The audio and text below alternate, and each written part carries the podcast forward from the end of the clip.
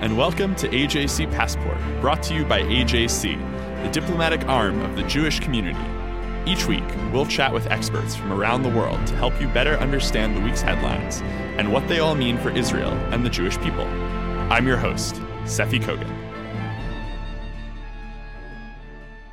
Perhaps the BDS movement could be termed a successful failure. If you look at the numbers, the movement to boycott the Jewish state has had no appreciable impact on the Israeli economy. Maybe a few performers have canceled concerts in Israel, a few other tiny victories like that, but on the whole, Israel remains open for business. And yet, BDS has become a major topic of discussion not just on college campuses, but in newspaper opinion sections, in state houses across the U.S., and even in the halls of Congress. And the anti BDS legislation that has been taken up is not without controversy. Joining us now to explain the ins and outs of these anti BDS bills is Mark Stern, AJC's general counsel and one of the Jewish community's leading legal experts, who has been instrumental toward progress on this issue and others like it throughout his storied career. Mark, thank you for joining us. My pleasure. What is the purpose of federal anti BDS legislation? Well, there are several federal anti BDS proposals floating around, and they, particularly the one that's uh, currently in the news, S1, are built around state anti BDS laws. So um, the BDS movement is an attempt to use economic leverage to pressure the Israeli government into making concessions to the Palestinians without any reciprocal concessions by the Palestinians, which are the essence of the negotiations that ultimately are going to bring peace to the Middle East. Uh, President Abbas has said he's no longer going to negotiate with the Israelis. He's going to rely on third parties to negotiate. So the BDS movement, which doesn't merely seek a two state solution, but a river to sea solution for Palestinians, is an effort to leverage pressure against Israel. It also has the effect, when people are boycotting Israeli producers, of limiting the goods and services and technologies that are available to states which are contracting for goods and services.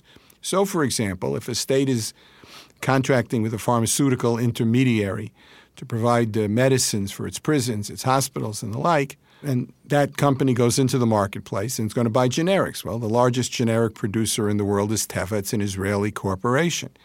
If the intermediary, for its own political reasons, is boycotting Israel, the state is denied the benefit of the price effect that Teva has on the market and those products that are exclusively available to Teva. And states are entitled to say we want the entire marketplace. We don't want a limited marketplace. Similarly, with, with uh, regard to pension investments, the state is entitled to say if we're investing, we don't want our hands tied in our investments by somebody else's political agenda. Take that off the table. So that's the heart of the state BDS legislations. One is a prohibition on investing in companies that are boycotting Israel. That harms the company's chances of success and therefore the value of the investment.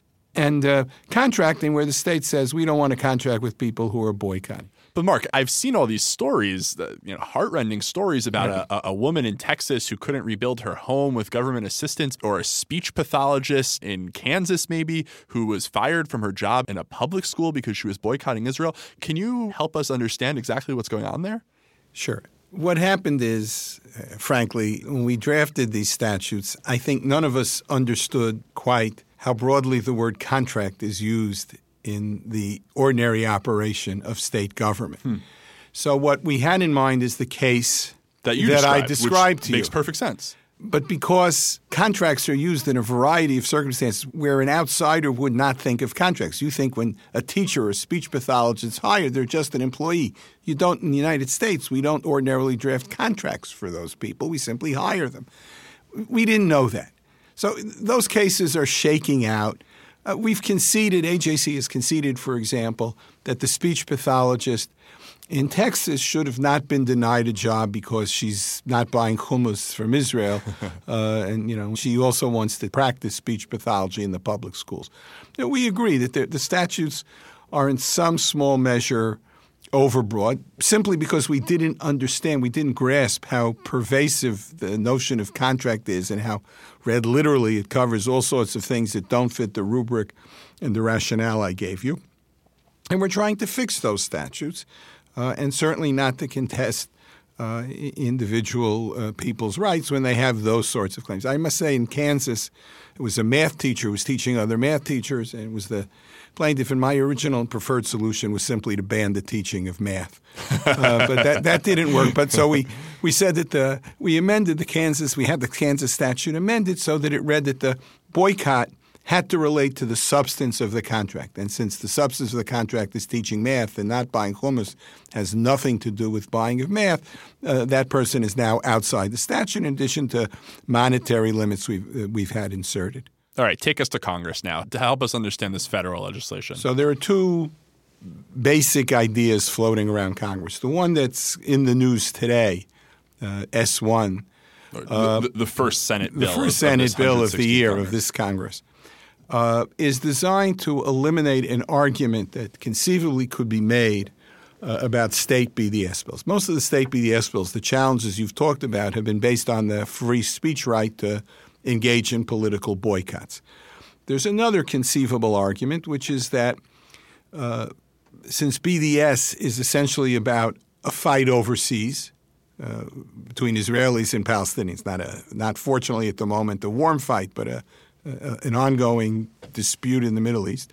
So it might be argued that the states cannot interfere with foreign policy, that foreign policy and foreign commerce issues are for the federal government in our system, not for the states.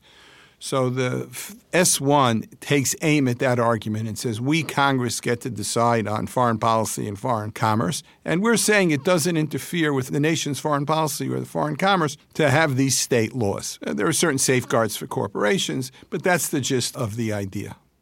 So uh, I'm, I'm just going to repeat it back to you to be sure I get it because this is complicated for me. I'm sure it's, it's complicated for, for all of our listeners as well. So th- this is a good old Commerce Clause thing. Commerce and foreign affairs power. And those are Congress's powers, and someone who would object to a state law might say, well, you know, th- the state doesn't have the right to do this because Congress has the right to do it. And so Congress is basically saying, no, no, it's cool. We have no objection exactly. to this. States exactly. can go ahead. Exactly. Mm-hmm. Um, okay. So, so, that's the, that's the first of the federal laws. Oh, yes. The second federal proposal is more complicated and you know needs to be looked at in drafting terms and how you draft this uh, more closely. There is an upcoming blacklist put together by the UN the Human Rights Council, notoriously biased against Israel, of companies that do business on the West Bank. There's an existing law uh, goes back to the mid 1970s that, in effect, prohibited American corporations from cooperating with the Arab boycott of Israel, which was a larger state organized uh, economic boycott of Israel, again, with the purpose of denying Israel the ability to survive, in, actually, in its origins. This was amended in the 90s. It's now in another bill. And now the question is what do you do with the UN? The original bill was drafted at foreign governments imposing a boycott. Here you have the UN, which doesn't have power of law, it has suasive power in some circles. And the question is should that boycott be treated the same as the original Arab boycott? And that is the question. Now, the problem is there are very technical problems because there used to be a separate standalone Arab boycott law. That expired. It got folded into the general rules about export. So our boycotts, uh, our, our, embargo on Iran and China and so on is in the same statute. And some of the objections that have been made uh, about freedom of speech and so on, and the criminal penalties that come with it, are due not to the anti BDS bill itself having those properties, but the larger bill has those properties. So those have to be those issues have to be worked out. They're not insuperable obstacles. They're just drafting problems. Well, okay. At the beginning, you encouraged me to take a step back and, and go to the state level instead of the starting at the federal level. Now I want to have us take a step back. Okay. Um, and I want to talk about boycott more generally. Isn't the choice to boycott something an expression of free speech? Absolutely. So, should the American government really be involved in telling American citizens who they can and cannot boycott? No. And none of these bills do that we would not support, uh, I think, an effort to punish people who are boycotting Israel. You don't want to buy, you know, Israeli hummus or Teva drugs to your heart's content.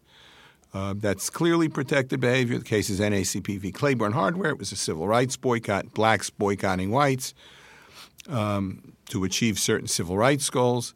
Um, the Supreme Court unanimously said that was protected behavior. Uh, AJC and other Jewish groups supported the NAACP in that case, and we have not changed our principles because Israel is involved. But again, there's no general ban on boycotting Israel.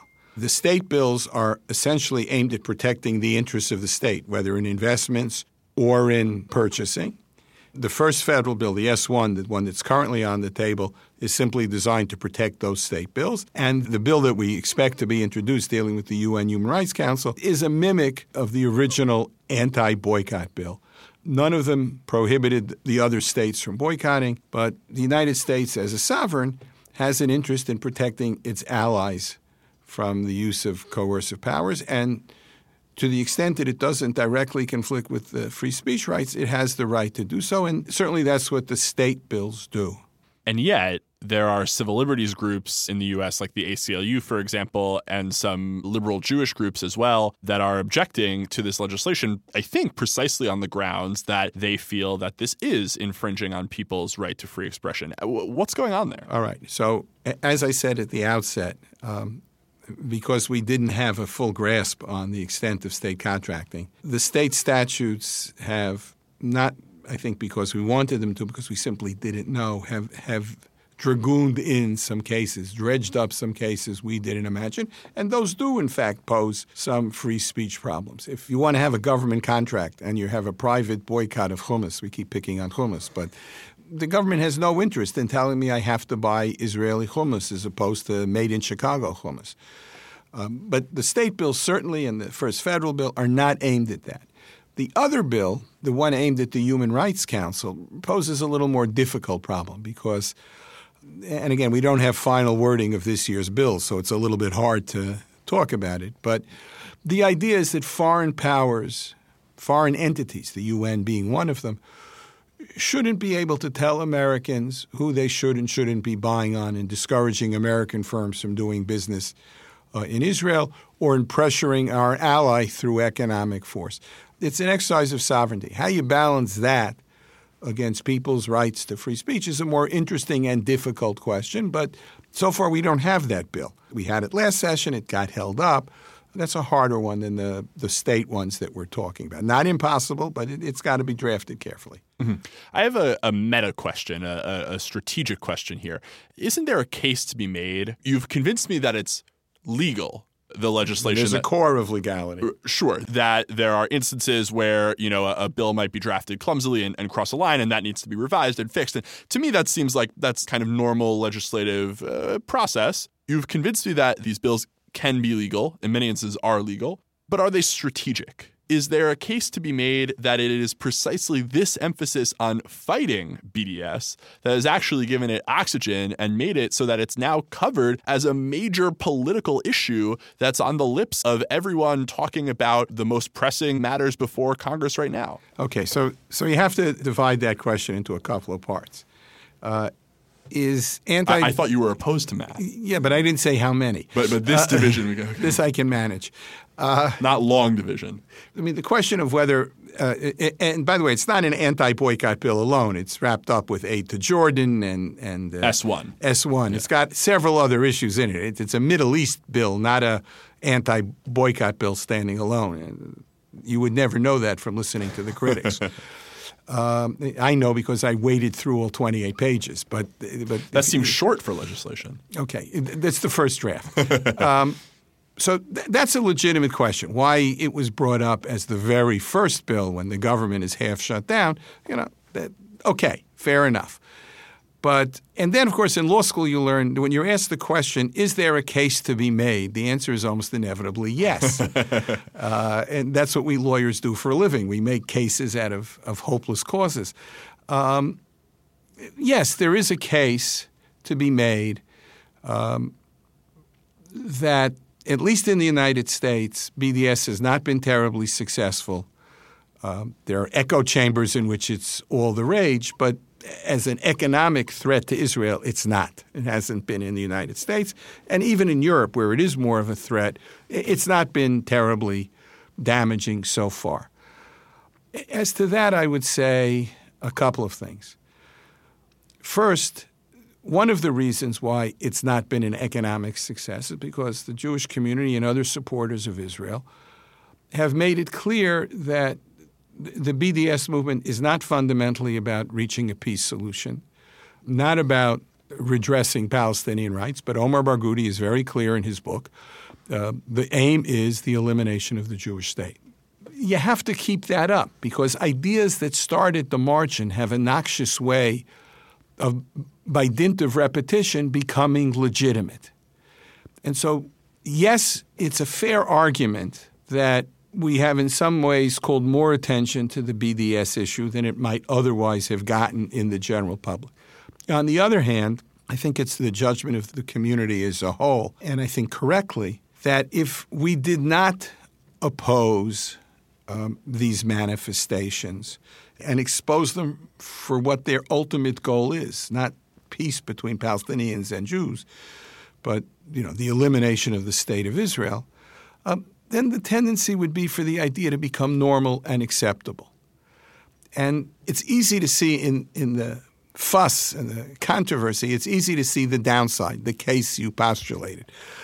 It's harder to see, but it's the long term, the far greater threat is that uh, ideas that really there shouldn't be a state of Israel uh, and that we should cut off its economic lifeblood becomes accepted. You, you see that over and over in public life. And so the judgment has been, and I think correctly, that that long term need overcomes the short term losses. That doesn't mean, as, as sometimes happens, um, that some in the Jewish community overreact to every individual expression of support for a boycott of Israel or every criticism of Israel or every decision affecting Israel negatively as if it were, you know, Hitler in the door in, in the doorway. It, there's there's a balance to be struck here. But uh, overall, I think the answer is is the one I've given you. Uh, I would say also that Americans tend to be very parochial, and while BDS has not succeeded pretty much at all in the United States as a serious enterprise, that's less so in Europe. And one of the things you want to do with BDS legislation in America is allow international corporations. After all, you're not concerned with every small contractor. You're concerned with large multinational corporations whose absence from Israel would be felt.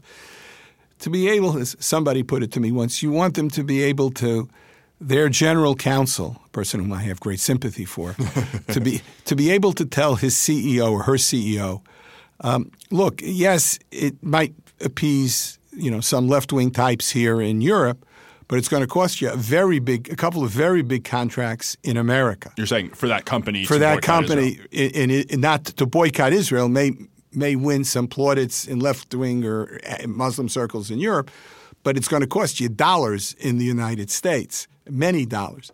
And we Americans can't ignore those overseas requirements. An interesting example, by the way, of the value of making a big deal about very little is when the academic associations started adopting BDS legislations. Many of those organizations were very small, not of terribly great import. And the same question was asked, like, what do you care what the American Studies Association does, or the, you know, there were several ethnic studies groups. Well, we chose to make a big deal of it uh, over the objection of some, I think probably including me at the time, that we were making something out of nothing and we were giving more attention to the issue. In fact, though, that we cauterized the problem. Yeah. It, it, it stopped. Yeah. Uh, the historians haven't done the, it. The, the, right. You know. So we stopped it by what some would have said at the time was overreacting. And, and it's an important lesson to keep in mind. Yeah. Um, just to bring us to a conclusion here, we're not analyzing this in a vacuum.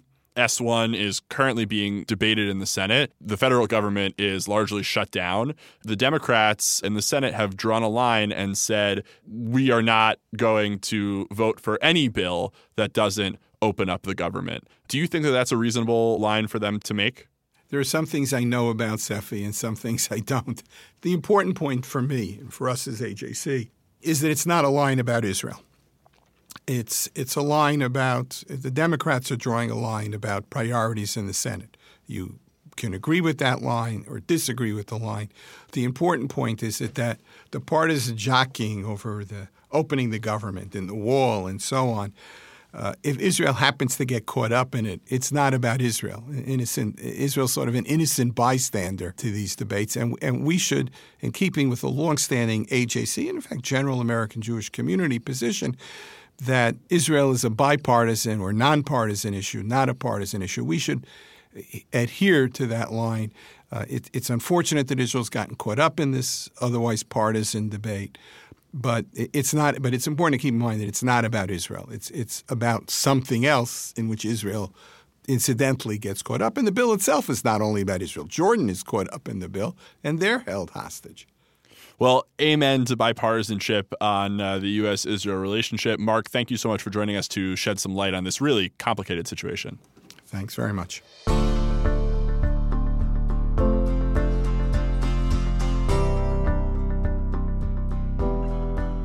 If you turn your head one way, Europe and Israel appear to be great friends with shared values and robust trade. But look the other way, and constant political sniping makes them look more like frenemies than best buds. So, which is it?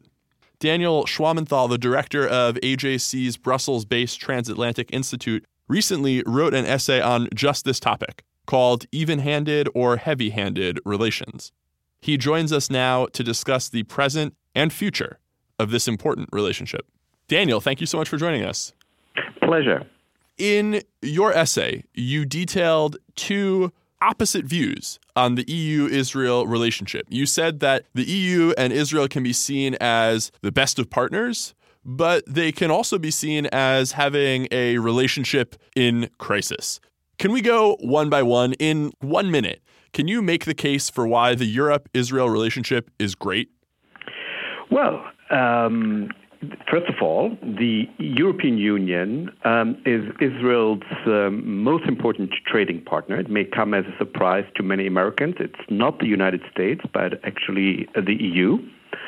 Um, at the same time, Israel is a, a privileged partner in a number of exclusive EU, uh, or I should say otherwise exclusive EU programs.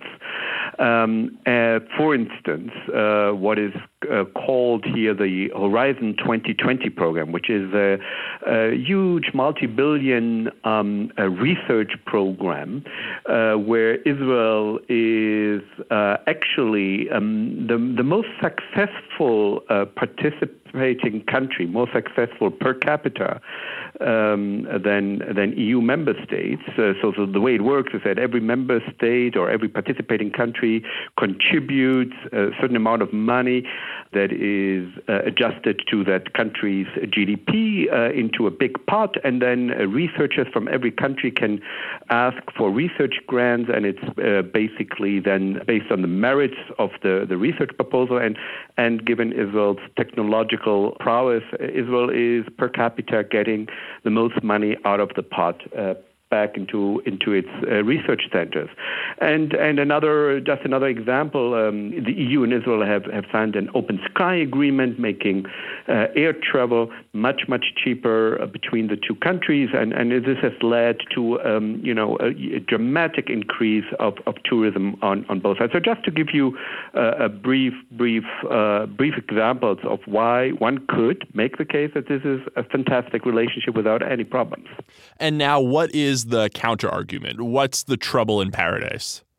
Right.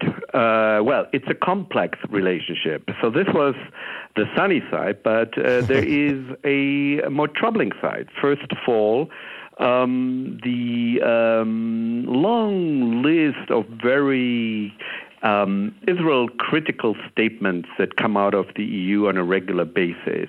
Um, my my main my main uh, um, concern here is that the EU has a too one-sided view of the um, Israeli-Palestinian conflict, and and and this leads to very one-sided statements very often. And it's um, and, and and the other problem is that the EU tends to look at Israel primarily uh, through the prism of the uh, Palestinian Israeli conflict, and because they have uh, a slightly one sided view of that conflict, it, it, it, threatens to overshadow every aspect of the EU Israel relationship. Uh, so, to give you an example from earlier, every EU Israel agreement, including such successful agreements like the Open Sky Agreement and, and, and other agreements on, on, on free trade, etc., need to have a what is called territorial clause, a provision making sure that the terms of these agreements don't apply to what the EU considers um, occupied uh, territory.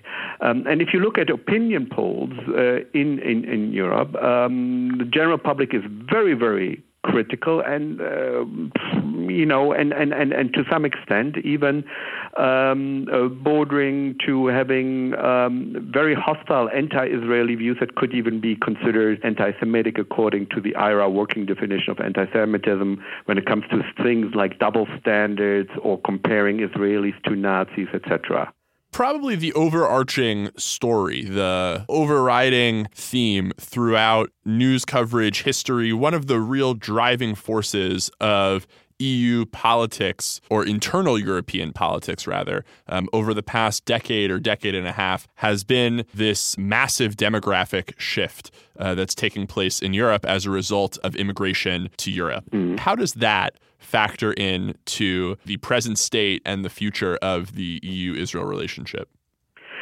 It's difficult uh, to assess how the demographic changes have already, to what extent, if they have affected, and if so, to what extent they, they may have already affected uh, EU policies. Because um, obviously, you will not really find people openly admitting it. Uh, at the same time, it's difficult to gauge it. The fact is, as you said, um, that uh, Europe um, has imported over the last decades, in particular over the last three to five years, uh, a large number of uh, new um, immigrants, refugees um, uh, from from the Middle East who were brought up in a very anti-Israeli, uh, with a in, very uh, anti-Israeli mindset, and, and, and who obviously, uh, to to some degree, carry with them this cultural baggage, and it gets often reinforced here in in parallel societies through the internet, through hate preachers, etc. Um, but it's difficult to assess whether that already really plays an important role in various member states' political um, decisions. Uh, one can only speculate that, um, you know, perhaps uh, French uh, politicians may reasonably uh, believe that certain Israeli critical statements may play well with uh, some of the Muslim demographics. But it's difficult to really show this or prove it. But but it's it's a reasonable assumption that this already may play a role for for some politicians in certain countries with a particularly high um, uh, Muslim population. And given the fact that all forecasts predict that the Muslim Arab Muslim population will rise, not just in absolute numbers but also in relative numbers, that this will uh, most likely play an even more important role uh, over the years to come.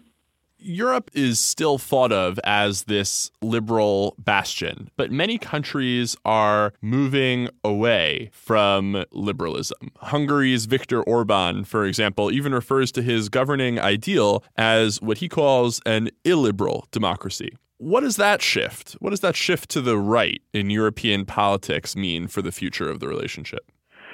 That is a very, uh, very good question, and, and, and it's a tricky one because um, the same countries often um, have a rather positive relationship uh, with Israel. Uh, Viktor Orban's Hungary is, is a prime example. Uh, Poland also. Um, generally, the countries in Central Europe have a much closer and better and more nuanced relationship with Israel uh, than many countries um, in the West. I would not, though, make the argument that this is because some of these uh, governments have sort of illiberal tendencies. I, I, I would rather say that it's um, more due to the fact that these countries have a very different history from West European countries. Um, I, in, in, many conversations I had with uh, people from Poland, from with politicians, diplomats from the Baltics, um, I think these people uh, uh, live in an environment that makes them uh, understand Israel's security situation much better than somebody who grew up in post-war Europe uh, Western Europe in you know in freedom and, and was never experienced, um, uh, luckily, war or communist oppression. And but if you come from Poland or if you come from a Baltic state, you do realize to this day that uh, you know war is a possibility with Russia just next door, and and the fact that you can disappear from the map. Uh, like the Baltics did, like Poland did in previous centuries. So I think they have a better feeling that can better empathize with the fact that yes, Israel, uh, you know, is uh, is a small country, and so I think they take the threats against Israel more seriously. Whereas in Western Europe, the notion that um, you know there could be really existential threats to a country so alien. I think that makes it difficult, therefore, or more difficult for them to really grasp the Israeli situation. And I think the uh, the difference is more because of this sort of historical perspective that many Central Europeans have. Now, Daniel, the EU just enacted new sanctions on Iran for a, a pretty scandalous reason, actually. Can you tell us more about that? The sanctions that were imposed came uh, as a result of a number of really brazen criminal and terror plots by the Iranian uh, regime. They assassinated dissidents in the Netherlands. They uh, planned a bomb attack on a major opposition rally uh, that took place in Paris with thousands of participants, including many American and European uh, politicians. Uh, they have spied on uh, Jewish and Israeli organizations as potential terror targets including Jewish kindergartens. And after uh, the most recent assassination attempt in Denmark on uh, uh, Iranian dissidents, which apparently was foiled with the help of Israeli intelligence services. Um, the Danes, but also the, the Dutch, really pushed forward to finally have uh, at least a beginning of a proper diplomatic response to these terror activities in on, on European soil and carried out with the help even of Iranian diplomats. Now, I'm very happy uh, that finally something has happened, but it took an awfully long time. And in the end, Obviously, the punishment doesn't quite fit the crime because those sanctions are rather minor. They target uh, two or three specific individuals involved and a unit, only a, a specific unit of the intelligence ministry apparently responsible for these assassination attempts. So this unit is now on the EU terror list. It's a symbol and a good first step but in my view, uh, definitely uh, not enough, not the proper response for uh, what has uh, happened here over the past couple of years. And we believe that this is now really the time also to take the next logical step, which is to put the entire Hezbollah organization on the EU terror list and to do away with this artificial distinction between the so-called military and political arm, allowing the political arm to continue fundraising in Europe. And as we all know, Hezbollah is a wholly owned, funded Iranian organization and free, at least on the political side, so to speak, to uh, recruit and raise funds in Europe. And this really must end. Well, this is incredibly important work, and we wish you much success. And of course, we'll continue to coordinate with you and help out from here in the U.S. Daniel, thank you so much for joining us today. My pleasure. Now it's time for our closing segment, Good for the Jews, where each week I share one final thought about a recent development in the world and try to answer that age old question Is it good for the Jews? Federal employees good for the Jews? As we record, the federal government has been partially shut down for 20 days. because President Trump is insisting that Congress authorize funding for his border wall, and Senate Republicans are standing by him so far. If Congress doesn't pass a funding bill by the weekend, the shutdown will break the 1995 record for the longest in U.S. history. What does the shutdown look like? It looks like 800,000 federal employees either sent home from their jobs or forced to work without pay. Tomorrow, they will miss their first paycheck. Our airports are overcrowding because TSA agents are calling in sick rather than working without pay. National parks and museums are closed. The tourism industry is suffering. Important government inspections, like of food and medicine, aren't taking place. And perhaps most importantly, funding for food stamps will run out in late February. And already, some low income housing tenants are at risk of eviction.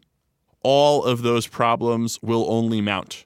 More issues will surface. Jews are affected because some federal employees are Jewish, because some people receiving federal assistance are Jewish, and because all Americans are affected. Our country works.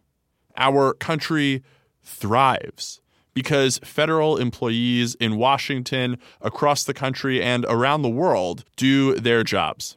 Now they are becoming the latest victims of the sorry state of our politics and of politicians who won't do theirs. It's time for President Trump and Congress to reopen the U.S. government because federal employees are good for the Jews. You can subscribe to AJC Passport on iTunes or on Stitcher. Follow us on SoundCloud or learn more at ajc.org/passport. The views and opinions of our guests don't necessarily reflect the positions of AJC. We'd love to hear your views and opinions or your questions. You can reach us at passport at ajc.org. If you like this podcast, be sure to rate it and write a review to help more listeners find us.